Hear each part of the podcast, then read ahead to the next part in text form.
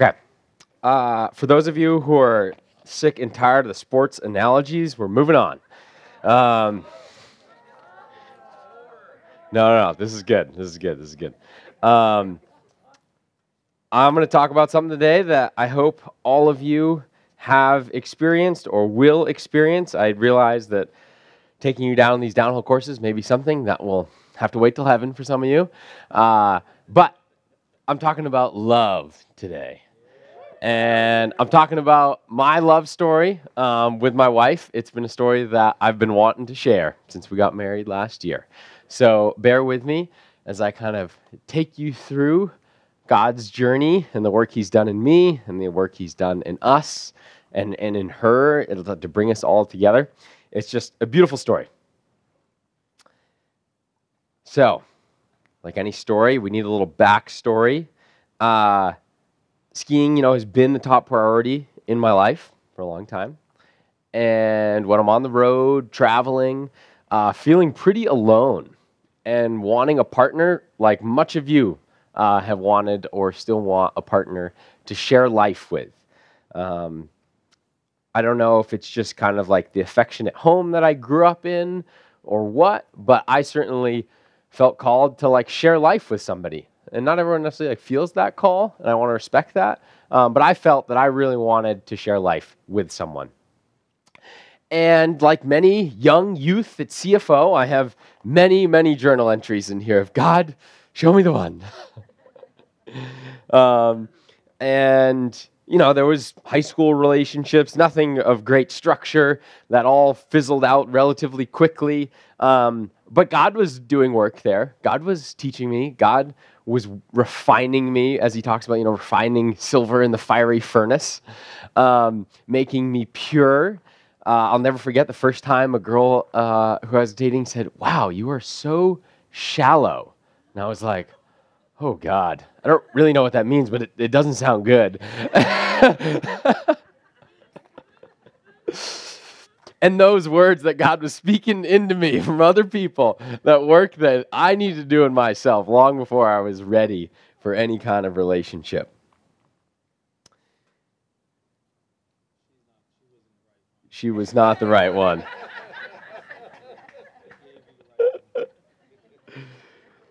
How many of you ever seen the movie Cool Runnings? Oh my gosh, guys, that has been the best survey response I've gotten out of you guys all week. So, okay, we're gonna run with Cool Runnings. Uh, total, total aside, sorry, Don, this has nothing to do with my point. Uh, but the internet at my house, uh, when we were setting up our internet, we were opening up our home, and it really bothers me when you walk into somebody's house and you ask for an internet password and you know they got to like go to god in prayer to figure out what the internet password is they're like honey what's that? Like is it like the dog's name and then the kid's name and then like the year we were married? I, I can't really remember. And you're just like trying and trying and trying. Anyways i was like you know what? I'm gonna be the change i want to see in this world. And uh, so my internet is uh, cool runnings is the is the name of the network. And the password is peace be the journey. Um, but even better wait wait wait wait. Uh, in this modern 21st century, you can get a QR code for your internet. So on our fridge, tape the QR code. You just go right up there, scan the QR code immediately in the network. Yeah, incredible, incredible. Uh,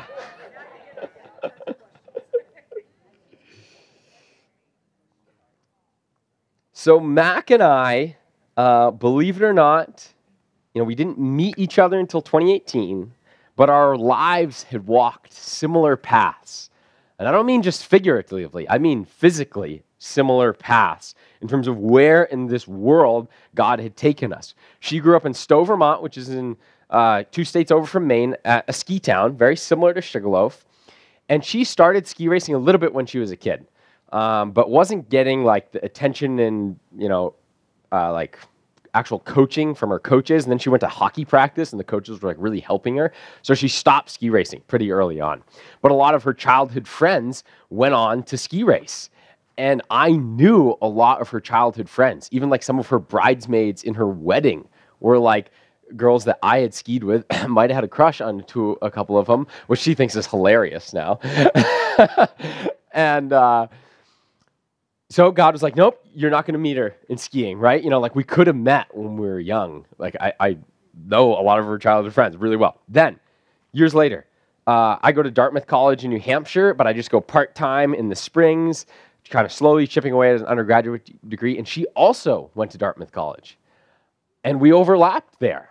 And she played Division One college hockey, and I went to a women's hockey game randomly one of my terms because there was some other kids in my class. We were like, hey, let's all go to a hockey game. So we went to a hockey game and I watched her play, but I didn't know she was there. We didn't meet at Dartmouth. Um, we, I don't, I don't want, I to, I want to take this slow here.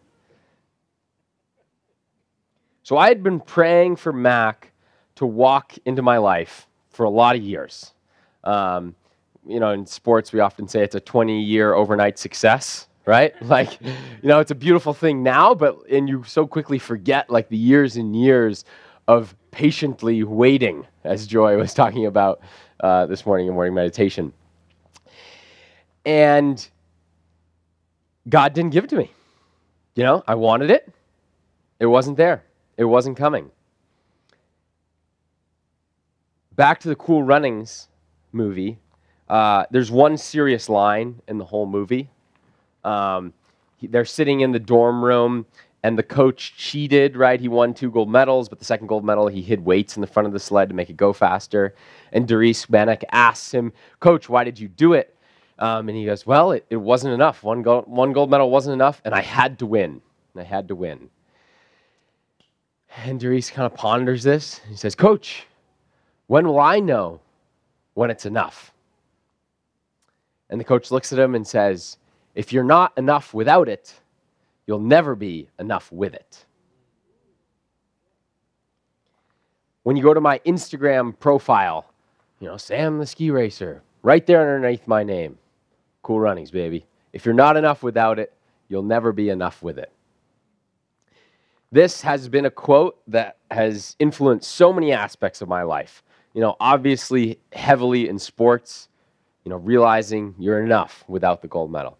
But again, in relationships, all these years of asking God, why, you know, when, how, who, Him saying, if you're not enough without this person, this person isn't going to make you whole. You know, we put a lot of false promise in the significant other to somehow complete us, and it's a beautiful thing.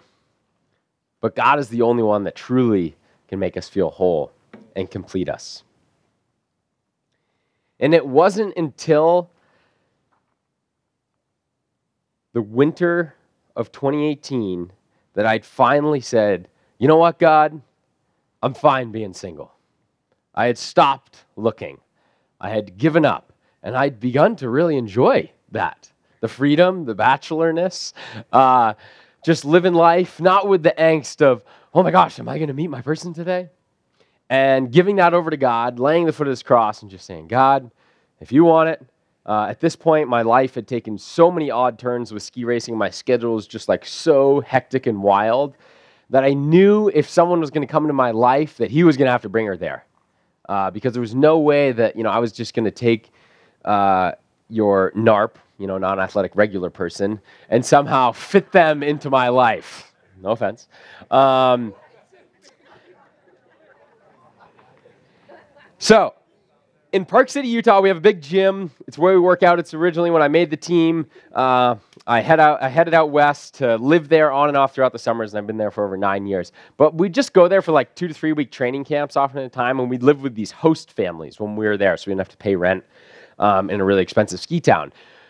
So I'd lived with various host families over the year. It's like a phenomenal experience. If you ever get the opportunity to like host an athlete or um, to be hosted, it's like it's a really cool experience to have. Particularly the people that like really felt like they were getting to like pour into my journey and like take them along the road with me. Um, and I felt like I had like multiple sets of parents in that, which is really powerful.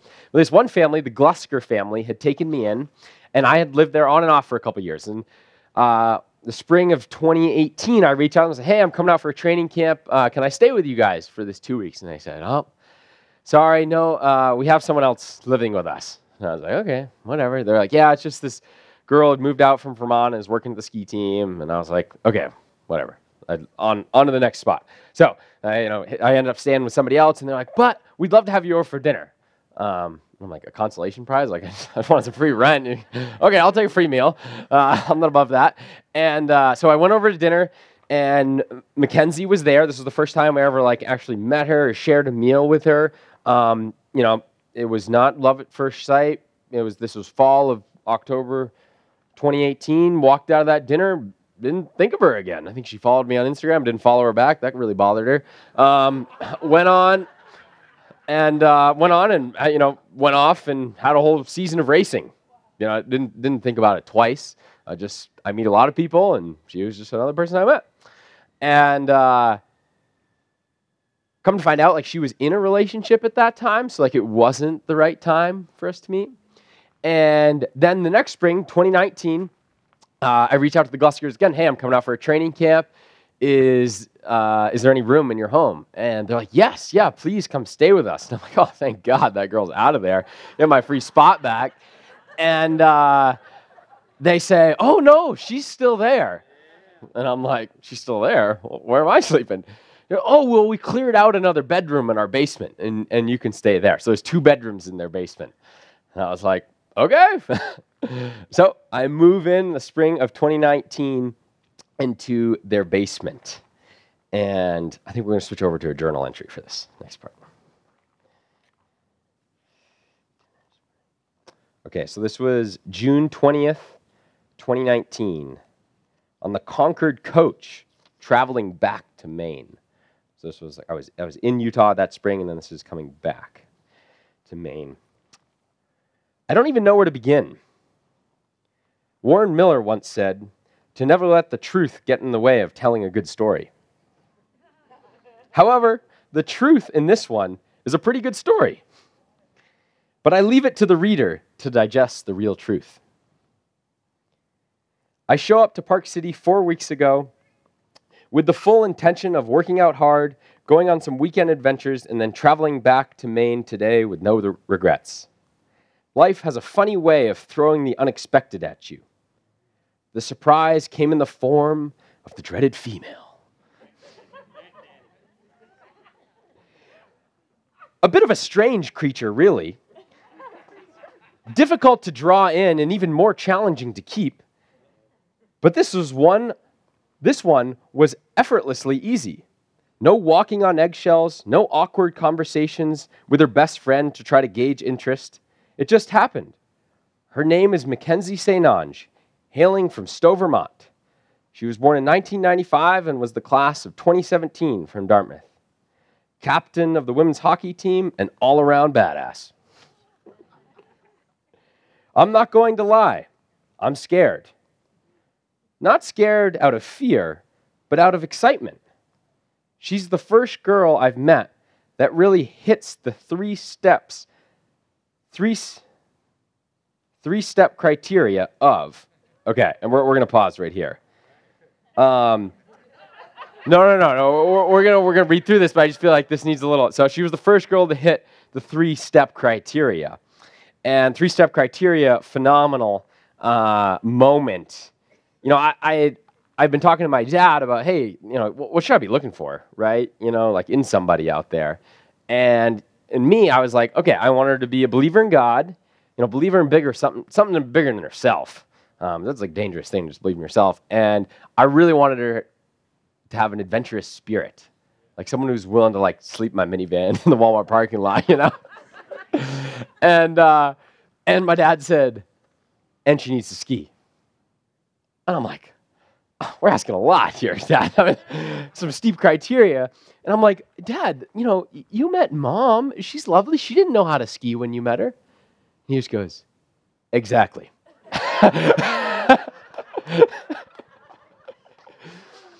he goes, You don't realize, you know, how much of your life that is. And to not share that with the person you're going to share the rest of your life with, not necessarily impossible, but would have been tough. Would have been tough. So, my kind of three criteria that I'd put before the Lord and said, hey, if you can answer this, I'll follow into it of being a skier, being a believer in God, and being an adventurer. We were having one of those late evening chats like you do with someone when you first meet them, sharing over your life. And at one point, she asked me, What is your criteria for life? Well, I completely misheard that, and I heard, What is your criteria for a wife? and I was like, All right, God, we're doing it. And I just sent it. And uh, oh man. Because I first said, I just said, well, she needs to ski. And at first she's like, wait, criteria for life? And then she like stopped me right there and she's like, did you not understand my question? And I was like, did you ask for a wife? She's like, no, life, but now I got to hear it.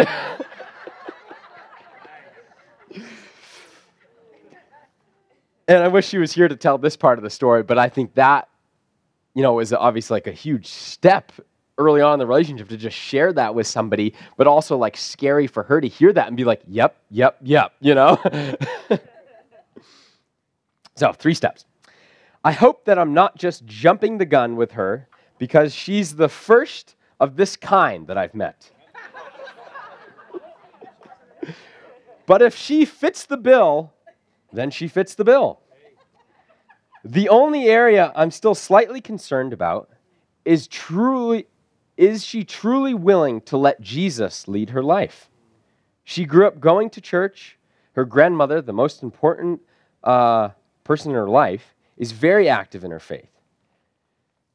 Mac is definitely spiritually searching, trying to understand what her faith means to her.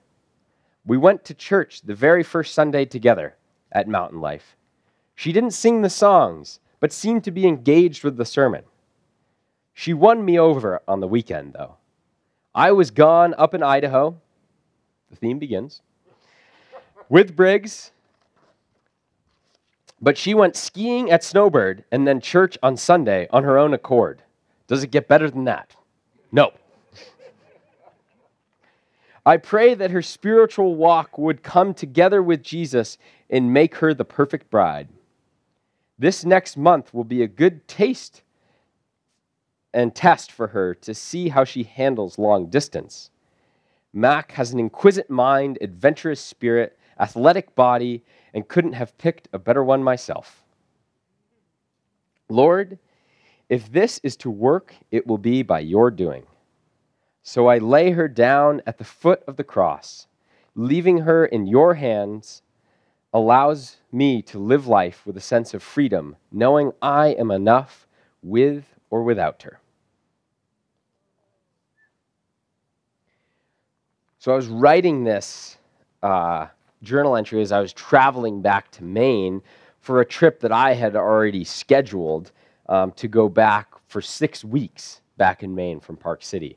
Of those six weeks, three of them I was working um, as a canoe guide on the Allagash River. So I was completely off the grid, um, leading these wilderness week long canoe trips with clients. No way of contacting her. So it was an incredible gut check right off the bat to not like rush, you know, too quickly into things and like take that distance and space apart and then kind of come back together and feel feel the feels separately and then coming back together and seeing is this something we want to do. I think it was tough for her those first 6 weeks, but also really freeing that she in that moment. And I think this is foundational. So many of you ask, how have you made it work, this long distance life that you lead? And I think this first six weeks was key in that. Of we had this incredible experience getting to know each other, and then we took this time apart to make sure we still knew who ourselves were before we just fully poured ourselves into each other. I decided on this six weeks um, that she was the one this six week break. You know, I, I we'd been quote, you know dating very briefly for two weeks, and uh, I had decided, yep, she's the one. And I went to our local jeweler and I got a necklace. And I said, all right, when I travel back out and see her in August, I'm going to tell her I love her. Uh, so, you don't just, you know, show up at the airport and tell her you love her.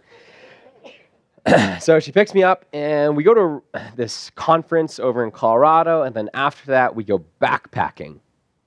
And we go and backpack uh, Capitol Peak, which is one of the gnarliest 14ers in Colorado. Um, we just go right to the top, baby. I mean, I just twist it and let it rip. You know, it's like there's no easing into it. There's no just walking on the cart path. Like, you know, it's unconditional love, but there's some conditions. She's an incredible athlete, and it wasn't a test per se, but it was just something I really wanted to go and do. And uh, so we went on this hike. Now, all of you went on the, or not all of you, but a lot of you can picture or have been on the North Mountain hike at some point. And is Carrington here? Would you mind coming down front with me? Oh, she's like, oh God. This is what we call voluntolding. Do you remember when we were talking about the types of fun on our hike?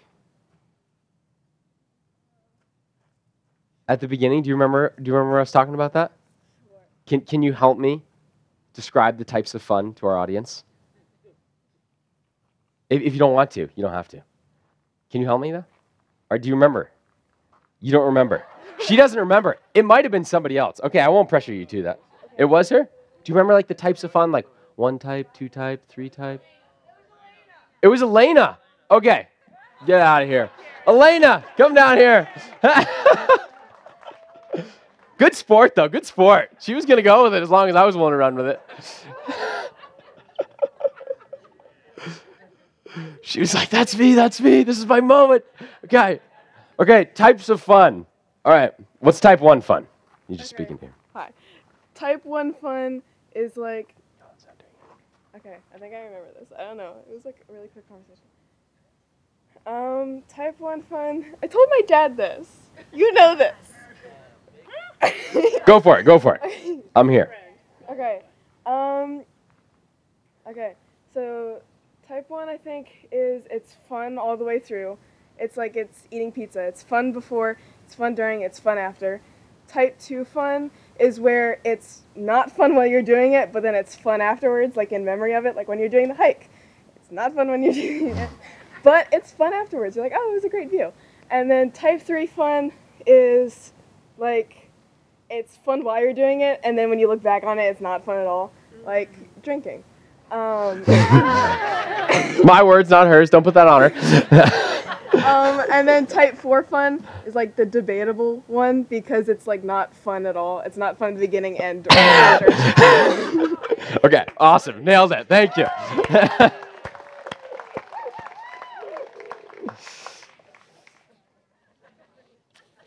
so, for those of you who couldn't quite hear her, maybe type one fun, watching a movie, eating pizza. Type two fun, uh, rhythms for some of you, most workouts, hiking mountains. Type three fun, um, you know, yeah, obviously partying, but then like driving too fast, right? Anything where like the consequences realized later and it's not so great.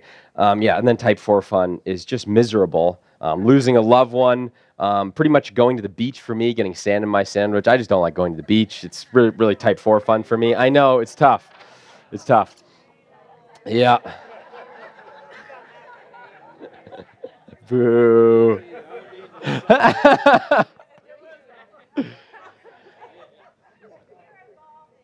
types types of faith, folks. We got type one faith, um, being happy with fellow believers, rejoicing in God's blessing.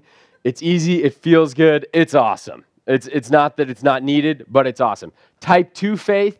When we really dig into that spiritual work in our lives. And CFO has a lot of type 2 faith and type 1 faith mixed in throughout the schedule, right? There's some stuff in the schedule that's easier versus harder for us. Um, type 2 faith can often be like leaning in, going deeper, as Pam has called us to do this week. For me, you know, that is humility, swallowing my pl- pride, leading not by dominance, um, but by example, as we talked about last night. Uh, one of my favorite uh, lines that I didn't get to share last night um, in terms of leading was being humble at your highest and being hopeful at your lowest. Be faithful at all times, and you can lead people anywhere.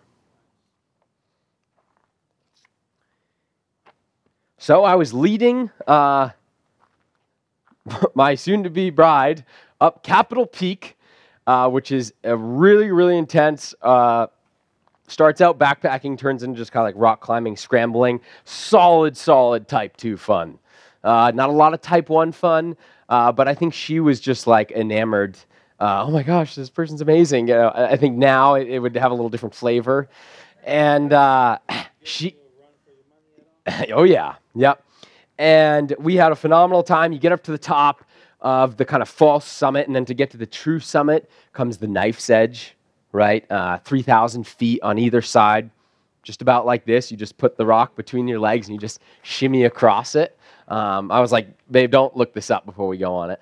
Uh, a lot of people falling off that part, but uh, she did great. Uh, she went right across, and uh, we're kind of then rock scrambling up the final peak, and we get a little off route and uh, it started to get pretty intense, like full, like hand over hand, class five climbing, no ropes. We have some helmets on. Helmets are always fascinating. There's nothing a helmet's gonna do. You just like fall and die. Uh, and it was the first. It was huge. This was a huge moment for me. So don't miss this. I'd done a lot of this. All right, I had done a lot of adventuring, a lot of peak scrambling. It all of a sudden hit me that I was no longer with my ski team buddies who, if they fall off the side, well, it was their fault. They weren't holding on. All of a sudden, I was like, whoa, I got this girl into this, and she is my responsibility here. And if something happens to her, like that is fully on me. Like she got in under like into this situation, not really knowing the full breadth of the situation. And a lot of times I'm just up there with ski team guys, and it's just every man for himself and like whatever. And, and not a lot of like fear and anxiety over, oh my gosh, is that guy gonna slip? This was like, wow, it like hit me as she's just like scaling up with a big smile on her face. She's not worried in the slightest. I'm just like exuding confidence of like, yeah, you got this, babe. And inside, I'm like, oh my God. And uh, we get to the top, and she makes it to the top. Um, I'm not really sure what would have happened had she not made it to the top when I give her the necklace, but uh, that was in God's plan. And uh, we get to the top, and we have this beautiful moment. And the, another gentleman comes up, and he had done all of the 14ers in Colorado. I think there's 60 or so. And he'd done most of them with his dog. And his dog had passed away, and he had his dog's ashes. So we had a moment of silence on the top, and he scattered the dog's ashes, um, which was like a great lead in, right? You know, girls love dogs. She was already just feeling the love. Um, and then I go, I pull out the necklace. She's kind of peering off with her face on this rock, peering off in the distance. I pull out the necklace and I'm kind of, you know, present it to her and tell her I love her. And I say, Mac. And she turns around and she has dog ash all over her face from the rock. The guy had like put a little bit on the rock and she put her face on the rock. And, and I was like, okay, can we clean that off? And it was such a hilarious moment. And I was like, oh yeah, and here, by the way, here's this necklace. Uh, of course, you like build it up in your mind, right? Of like, oh, this is going to be such a powerful moment. And then God throws some dog ash on her face. and you just got to roll with it. Um, I give her this necklace and, uh, you know, I, that was, you know, the engagement later was beautiful, but that in my mind was really like the moment of commitment for us. And like, she cried when I gave her that necklace. She didn't cry when I proposed, which is like kind of interesting. Um, just feeling that like, that somebody really loved her. And, you know, she'd never been told before um, by a relationship that, like, hey, I love you. Um, and that was really powerful for her and for us. Uh, fast forward, we make it uh, down off of the peak, and we kind of get to like the safe zone, right, where it's like not class five scrambling anymore. And I just sit down and say, Mac, let's just take a break. She's like, what's wrong? And I'm like, oh my gosh, I almost just killed you. and I kind of opened up to her. I was like, that was really intense right there. Like, I'm sorry. That like definitely was more than I was expecting. But like, great job, great job. But I'm sorry. Um, and that was that was a pretty funny moment. Fast forward, we have an engagement. Um, so we, we were we were together for about two years. It was really important for me for her to see out that next 2019-2020 season of my ski season. I didn't want her to like rush into a relationship that she didn't really fully understand, right? Like to to see someone through a full season of life, and particularly in mine, it's like very applicable of seeing me through a ski season to understand what it means to be gone so much and how we're going to make that work. Um, that was important to me. So we gave two years, then COVID hit, right? There was all of that very like challenging as I was on the East Coast and she was out West. Um, we eventually get engaged, and so we get engaged the end of our second year. We do a year in engagement, and then last July, we get married, and then this is our first year uh, married. So we've been together like four years in total. And we get married July 9th up at Sugarloaf, up at a very similar setting to this, just on the side of a mountain with like a really big view. Um, not a shrine, but similar benches, and it's an amphitheater that my parents built for the church. So my dad uh, officiated our wedding. My mom did my brother, so my dad got to do me, which was cool. And it was a beautiful day, uh, definitely like God divined. And uh, you might say, why? And I say, well, because it wasn't raining, uh, there was no bugs, and it was sunny. That's a divine day in Maine. it was a beautiful day. And uh, I want to read a Bible passage for you. And this, this passage was not read at our wedding, but it's the most common read wedding passage of all time, 1 Corinthians.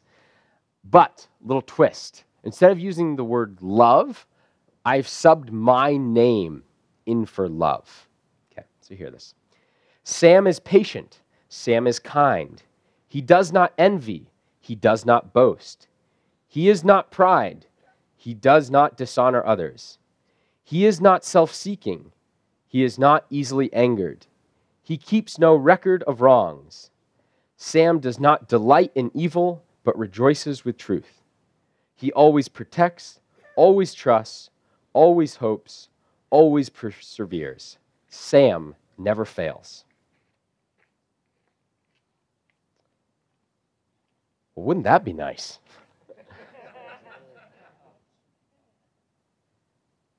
when we put our names into it, and this kind of representing marriage and what I'm bringing to it, it seems impossible, right? I mean, how, how, how can we do that? And this is where we need God because human love cannot deliver that kind of husband to my bride.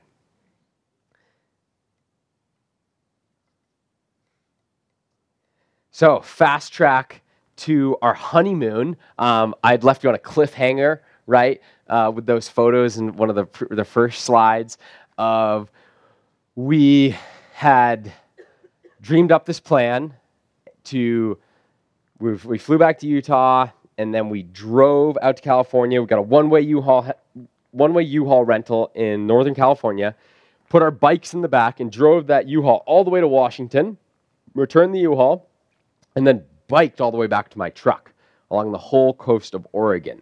Um, it took about eight days. It was 440 miles. We were riding like 50 to 60 miles a day. We, I mean, I had biked a lot. She'd biked a lot, but we've never like overnight bike packed. This was new for us, and it was a lot the first day. The first day you're like a total beginner. You like learn so much of like how to rig the bags on the bike and everything and how to not drop stuff. And the first day was pretty exciting. We like went through some tunnels and across like a three mile long bridge, which when you're like riding a bicycle next to cars was pretty exciting. And it was magical time. Uh, we both had an absolute blast. Uh, as I mentioned earlier, Mac goes, I just want to make sure we're on the same page here, the honeymoons, you know, the romance, the love, like you may not be getting a lot of that. And I'm like, no problem, babe. I've waited 26 years. I can wait another eight days. It's all good. And uh, we stayed in two Airbnb- Airbnbs along the way, um, which was a nice respite from camping because we were camping the whole time. We had like our tent and our sleeping bag on our bike. Um, we stayed in two Airbnbs, which was phenomenal. One was called the Blue Pearl in Yachats, Oregon. Has anyone been there? Okay, beautiful, amazing, amazing. Um, it's just this. We stay in this little cabin perched right on this cliff overlooking the Pacific Ocean, uh, and it was a beautiful time. There was only one day of uh, uh, strife on the bike, I would say. Um, and it was pretty funny. Mac had just made some comment of, some people rolling by on motorcycles saying, wow, gee, wouldn't that be nice? Being on a motorcycle covering much distance. And I just was like insecure about like this being special and being like, can't you appreciate what we're doing right now? And she's like, I do, I do. Anyways, she got, you know, we don't fight, she just cries often. But in this instant, in this instant, she didn't cry. She went for her rage ride, and we still joke about it to this day. Um, and I just struck a chord in her, and she took off on that bike, and I couldn't catch her for hours. Hour. We covered so many miles that day. It was only one day out of eight. That was a little rough, and uh, we event- I eventually catch up to her, and uh, we stop at this like bird sanctuary area and we walk in and we sit on these benches and we probably talked it out for three four hours. By the time we got back on the bikes all was all was good. Um, it was beautiful that we like had that time and space on our honeymoon. We didn't have other things to do. Um, we just were able to get to a point that she was ready to talk and we stopped and on our bikes and talked and then when we were done we got back on our bikes and kept riding. It was like it was beautiful. Okay we get to the end. We get to the end and we load the bikes onto the truck and we take all the bike bags off and then we go to a rodeo in crescent city california. She'd never been to a rodeo. I was like oh this will be fun. So we drive over and we park at this like home depot parking lot across from the rodeo. Go to the rodeo have a great time come back. On the tailgate of my truck is some lilies some lilies. Somebody left some lilies on the tailgate of my truck. Locks were cut bikes were gone stolen. Oh brutal.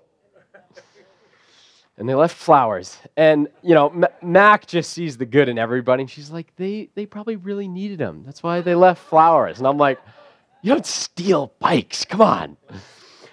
You know, we're, we're in the Home Depot parking lot. There's a camera looking right at the truck. I was like, come on. I thought this was safe. We call the police. They come over police officer, police woman was really nice. She goes, "You're never gonna see those bikes again. You know, there's just a lot of drugs in this area. They're probably just sold off." And that like almost hurt more to like hear the kind of the motivation for the theft. In that, if someone stole my bike and wants to go ride the Oregon coast, like you know, I'll give you my bike if you want to do that. Like that's awesome. Like I want people to be like, but then to like hear like, no, this is gonna like go into their life to like help feed an addiction. Like I don't want to be part of that in any way. And that like that was really sad. Um, but then we had 12 hours drive back to Utah to kind of talk about this ending uh, of our trip.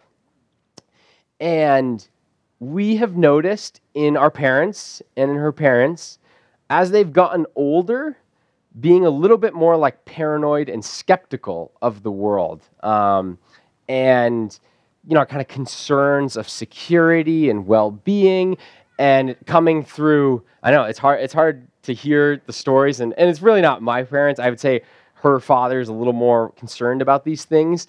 And I don't know if it's coming from a place of like he's seen a lot, right? Um, but she's like, we, we didn't used to live like this, and now we like have cameras in our house and lock our doors, and that's like just like not the life that I feel like comfortable living. And so we're talking about, okay, well, we are faced. God has put before us a fork in the road. Uh, if we got our bike stolen, how are we going to move forward? I had renter's insurance, you know, $500 deductible. We got a bunch of money back because these were really nice road bikes. It cost me 500 bucks. And we said, how often are we willing to pay that 500 bucks?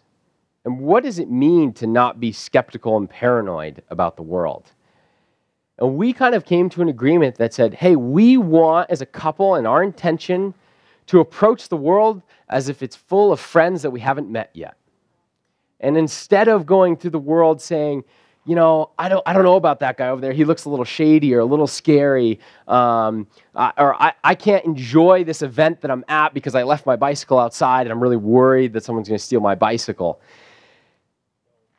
And it was really cool to talk through this with my wife. It's kind of like one of our initial intentions of marriage as we're beginning this life together, saying we don't want to be paranoid and skeptical and seeing the worst in the world. We want to walk as Jesus walked, seeing the best in the world.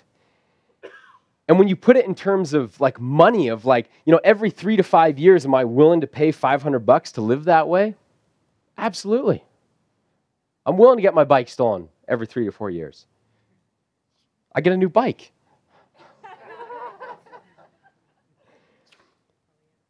and you know, there's there's practices I do now that I didn't do before in terms of not getting our bikes stolen. Like it's not that I just live exactly the same way. I got air tags. I put some air tags in our bikes, but I'm not angsting about them constantly.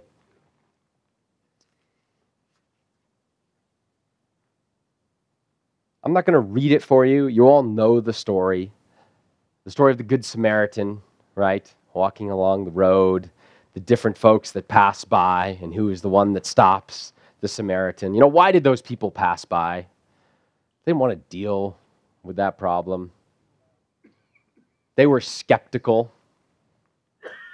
They didn't want to get involved. They were kind of seeing the worst in the situation, right? And the Samaritan saw, hey, uh, it was an opportunity to make a new friend, to help someone. Gentleman Marcus Corey, who did our premarital counseling, who I've spoken about a lot this week, uh, is the ski resort pastors at Loon Mountain, a uh, sister mountain over in New Hampshire. He told me a story last week when we were out at Fast Camp that fits right into this. And uh, I don't, I don't want to go too much into the, the, the kind of beginning of the story. He's a great storyteller. But basically, he's got a pizza oven. He does these big pizza cook off fundraising events. And he had a gentleman reach out to him who said, Hey, I want to come learn how to make pizzas from you and build my own pizza oven. So this gentleman had been pestering him on Facebook. And Marcus admittedly had kind of been ghosting him and just like, oh, I've got so much going on. Like, I can't respond to you. Like, I'll let you know when the next pizza event's happening. And next pizza event rolls around, Marcus forgets to reach out to this guy. Pizza event happens. That afternoon, Marcus pulls into a gas station. And this gentleman comes like swerving in on a car and like pulls right up to the pump, like right in front of him, and like gets out of his car. And Marcus is like, oh my gosh, this is the guy. He'd never met this uh, pizza inquirer, but Marcus was just like, this is the guy clearly like clearly he's upset. I didn't tell him about that we were having a pizza event. And he you know i told him and marcus just like immediately has all this like personal guilt and shame and just runs up and is like hey jim and gives him a big hug. I'm so sorry for not reaching out to you. This guy kind of takes the hug and then takes a step back. I'm not jim. What are you talking about pizzas? Marcus is like okay but the guy's like standing there in a way that like he wants something from Marcus still. And Marcus is like, Marcus is a good Maine boy. Like, well, how can I help you? if you're not looking for pizza, what can I do for you? And the guy's like, I just got a flat tire and was hoping you could help me change it. uh, it was an older gentleman, I think, in the end, Marcus was saying, and the, there wasn't a spare. Anyways, you know, Marcus tried changing the tire. It wasn't happening. Uh, but the, the, the gentleman was in a rush to get to Burlington Airport to pick up his wife from the airport. And Marcus goes, Oh, no problem. Here, here's the keys to my car. Just met the man, gave him the keys to the church's Honda Fit. And, uh, you know, at first the man's like, What? And Marcus is like, No, please, please take my car. And this guy, I can't imagine what's going on inside his head. First, this guy gives me a huge hug talking about pizzas. Then he tries to help fix my tire unsuccessfully. And then he wants to give me his car. Uh, so God was definitely working in this guy's life too. Um, and he takes the keys, takes the keys and takes off in the car to go get his wife. Talk about not living paranoid and skeptical about the world. Like, there's so many like bad things that could happen there, right? I mean, the guy steals your car, the guy gets in an accident with the car. What's the insurance say? This is a bad idea in a lot of ways.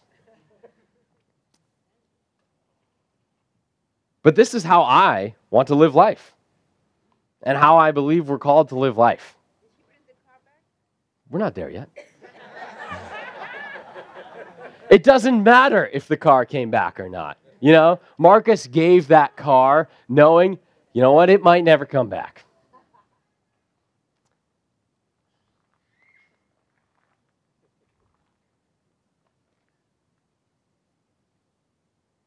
Sure enough, later that afternoon, the gentleman returned to New Hampshire with his wife. His car had gotten fixed, and he dropped the car off at the church with the keys in the, in the, uh, on the seat. And Marcus never saw the guy. He just dropped off the car.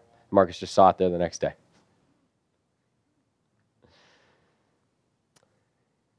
How do you want to go through life? And I was faced with that question beginning this love story with my wife. Last year, we were in a season of walking through the doors that opened. Um, we didn't take a registry for our uh, wedding. We just taken like gifts and cash. We were saving for a down payment on a home, and um, we had started renting from one of my coaches a condo in Park City, Utah, and we've been talking to him about would he be willing to sell it to us. So we got married in July, and we were hoping to buy it in the fall, but he was pretty like wishy-washy on whether or not he wanted to sell it. And Mac has some student debt as well. And we, we just kind of said, we said, Lord, we have this set amount of money, and in the fall, um, please sh- open a door for us. Either, you know, can we buy this condo? And if not, okay, we're going to pay off some student debt. You know, the student paying off the student debt, that door is always open. By the way, they'll always take your money. Uh, and we just kind of left it at God and really didn't think about it and angst about it. We just kind of left it there and, you know, kind of saved this nest egg. And sure enough, in the fall, uh, my coach, who'd owned this condo, uh, said, Guys, I'm going to propose to my longtime girlfriend and move up to Jackson Hole. And he ended up selling us this condo, which was incredible uh, for, for amazing discount uh, in Park City, Utah. And we got to build a home together in Park City, which is amazing. For those of you young homeowners, you know uh, the feeling, and on a very, you know, transient, whatever you want to call it, up and down income level that I have in my sport, it's a scary endeavor to walk into. Um, even right now, you know, month to month, mortgage to mortgage payment uh, until my skiing can like begin to provide more. She has a full time job. She's definitely the breadwinner and is able to carry us through some of this right now. But it's a trying time, like financially, and it's been really cool. We have a renter staying in the other room right now. We're looking for a renter. It's been one of the things I've pr- been praying on. We had a lady living with us throughout the winter, um, but we're looking for a new renter to come in and kind of offset some of those costs. And I I have feel my faith was strengthened throughout this winter because as I pray to God over this simple thing of, Lord, please provide us with a renter to help offset the cost, I do it out of pure belief in faith in God and not angst. And I don't really know how to like explain that because I've prayed with angst before, but I don't pray this prayer with angst. Not necessarily saying, oh, yeah, he's going to provide somebody immediately, but God, God's got a plan. If he's not going to provide someone, we're going to use that space for something else. One final note I want to make um, before moving on to rhythms. Uh, I talked to some teens uh, about a great podcast that I listened to for a number of years before meeting Mac via Breakaway Ministries. It's the Christian group on Texas A&M campus. Um, if you scroll deep in the archives and Breakaway, there's just some phenomenal podcasts on like Christian dating um, that really helped me in my process of getting to a place that I was ready to receive um, Mac from God. Uh, and a final, final note of what does love bring about in my life with God, in my life with skiing, in my life with my wife. And I've shared this line with some of uh, folks individually in this camp, but uh, pa- the pastor of my local church now in Park City, Utah, shared this uh, sometime in the last year. I wrote it down, and it's on a chalkboard in our house. And it says, that the joy that we experience is the byproduct of love. Joy is a byproduct of love. So, if the joy of the Lord is my strength, right? We all know that line. The joy of the Lord is my strength. And if joy is the byproduct of love, then my love for the Lord becomes my source of strength. Amazed there, working that around.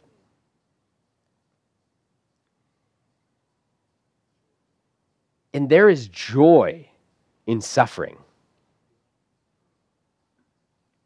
When we love something so deeply, I, I've, many of you have said your children, right? You love them so deeply and they bring you joy, but there's also suffering, constant worry and difficult challenges facing with them. And it's the same way with a sport. I love the sport of ski racing, it brings me such joy, but there is suffering in that joy.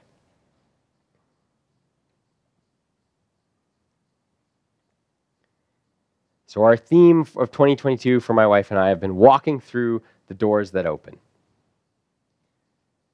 For my final talk, um, well, we have a couple more, but uh, in one of my final talks, I'm going to touch on our theme for 2023. Some of you may chuckle at this, uh, but the theme is to do a few things well. So that's coming up in our next talk. Would you close us in prayer? Dear God, we just thank you for this time together. Lord, and I pray that you would show us how to love hard, that type 2 style. Those who are hard to love, those things that are hard to love, that is where we will find the greatest joy. Go now in love. Amen.